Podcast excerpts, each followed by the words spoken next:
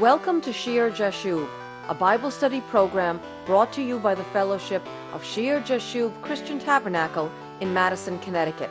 This is Patty Scalzo, and in today's program, my husband, Pastor Greg Scalzo, will be continuing to teach in the Heavenly Authority series. Today, Pastor Greg will be concluding the section on the man of God versus the prophet of God. We left off in our last program in 1 Kings chapter 13, where the old prophet had lied to the man of God, who had been sent by the word of the Lord to Bethel to prophesy against King Jeroboam.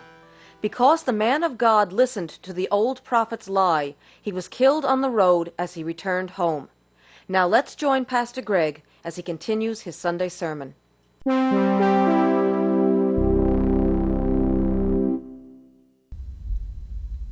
And the prophet took up the corpse of the man of God, laid it on the donkey, and brought it back.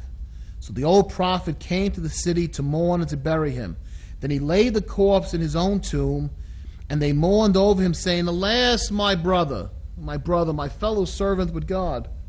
And so it was, after he had buried him, that he spoke to his son, saying, "When I am dead, then bury me in the tomb where the man of God is buried. Lay my bones beside his bones." He knows he's a holy man. He knows he's a man of God. Bury me beside him. For the same which he cried out by the word of the Lord against the altar in Bethel, and against all the shrines in the high places which are in the cities of Samaria, will surely come to pass. He knows it's going to happen. And then after this event, Jeroboam did not turn from his evil way, but again he goes on to make his high places. So Jeroboam doesn't learn a lesson. Jeroboam, the king of northern Israel, goes on to be just as evil as he was before. The man of God, for whom marvelous miracles were done, was placed in the tomb. And the old prophet who lied to him says, "I want to be buried by him." And because he's buried by him, when Josiah destroys the area and opens up the tombs and throws the bones of the people on the altar, they leave their bones alone because they know it's a sacred place. What does this all mean? When you contrast the sincerity of someone that's a man of God or a woman of God to just the anointing or gifts that are manifest, as in the case of this old prophet. As for each of us, as for you, as for the hearer or the recipient of the word, ultimately there is only God. No prophet is God. No teacher is God. No minister is God. No worker of miracles or worker of healings is God. You have to be concerned not with them, but with the Lord.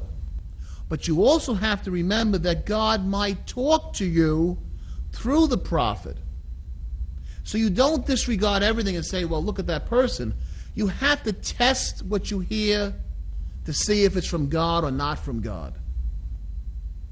Because God can work through the prophet, even if the prophet is flawed, even if the prophet is greatly flawed. You know, the church at Corinth, under the New Testament, the church at Corinth, it says in 1 Corinthians chapter 1 and verse 4, Paul says, "I thank my God always concerning you." Verse 5, "that you were enriched in everything by him, in all utterance and all knowledge, even as the testimony of Christ was confirmed in you." Verse 7, "so that you come short in no gift, eagerly waiting for the revelation of our Lord Jesus Christ."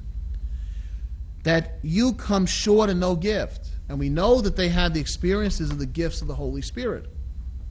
He talks to them about the gifts of the Holy Spirit. And yet, when you read about the church at Corinth, they had a lot of trouble. They had a lot of problems.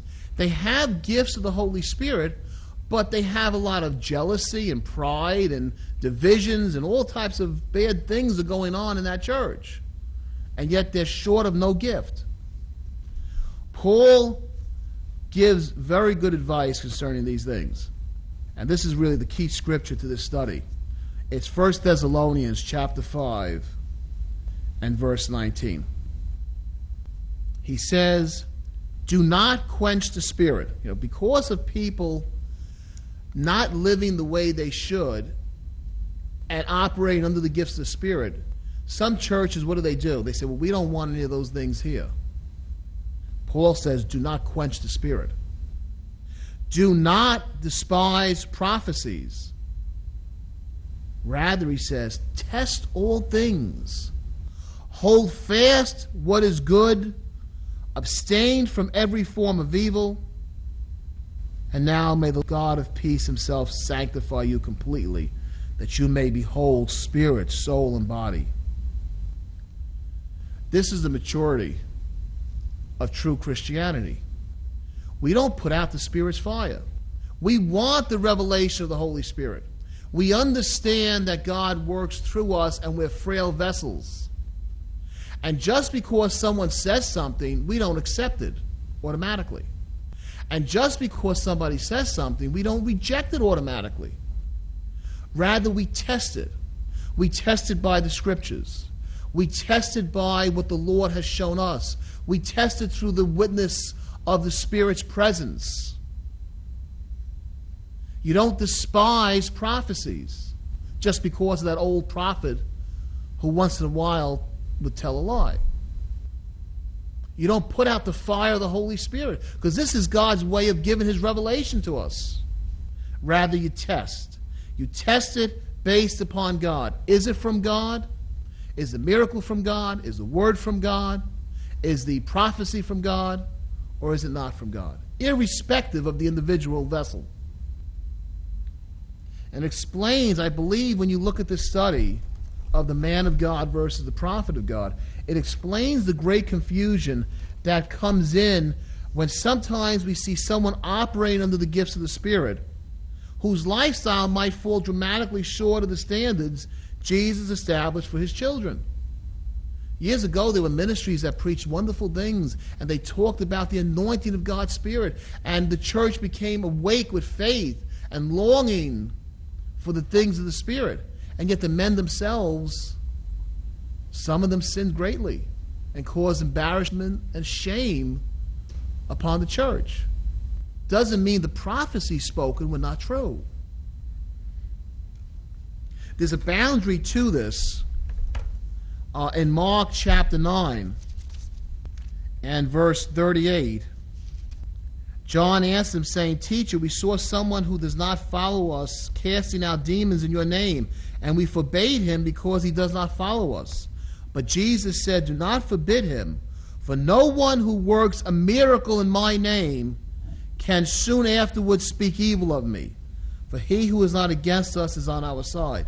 No one who works a miracle in my name can soon afterwards speak evil of me. There's a limit to God's anointing of the prophet, of the miracle worker, of the healer. It must be done in Jesus' name. As long as it's pointing to God's word and to his Son, there can be anointing from the Spirit. As long as it tells the truth and tells about the Lord Jesus, God can anoint, for no one can work a miracle in my name can soon afterwards speak evil of me.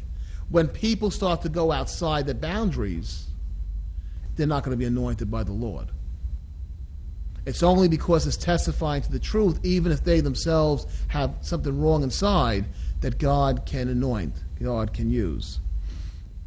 And the example, Balaam's prophecies. They were true prophecies. The last one spoke about Messiah, but he was a frail human vessel. Just because God uses frail vessels does not necessarily show us what the vessel's heart is like. And nor will that vessel necessarily benefit from the very message God gives to them. And the example was Caiaphas. When we experience the anointing, when we experience the anointing and the gifts of God's Spirit ourselves, we want to be careful and not be like those in Hebrews chapter 6, where it says they tasted of the heavenly gifts. In Hebrews chapter 6, verse 4, it says, For it is impossible for those who were once enlightened and who tasted the heavenly gift and have become partakers of the Holy Spirit and have tasted the good word of God and the powers of the age to come. If they fall away, to renew them again to repentance, since they crucify again for themselves the Son of God and put him to an open shame. For the earth which drinks in the rain that often comes upon it, and bears herbs useful for those by whom it is cultivated, receives blessings from God. But if it bears thorns and briars, it is rejected, and near to being cursed, whose end is to be burned. The Lord Jesus warns in Matthew chapter 7 and verse 21. Jesus said, "Not everyone who says to me, 'Lord, Lord,' shall enter the kingdom of heaven, but he who does the will of my Father in heaven.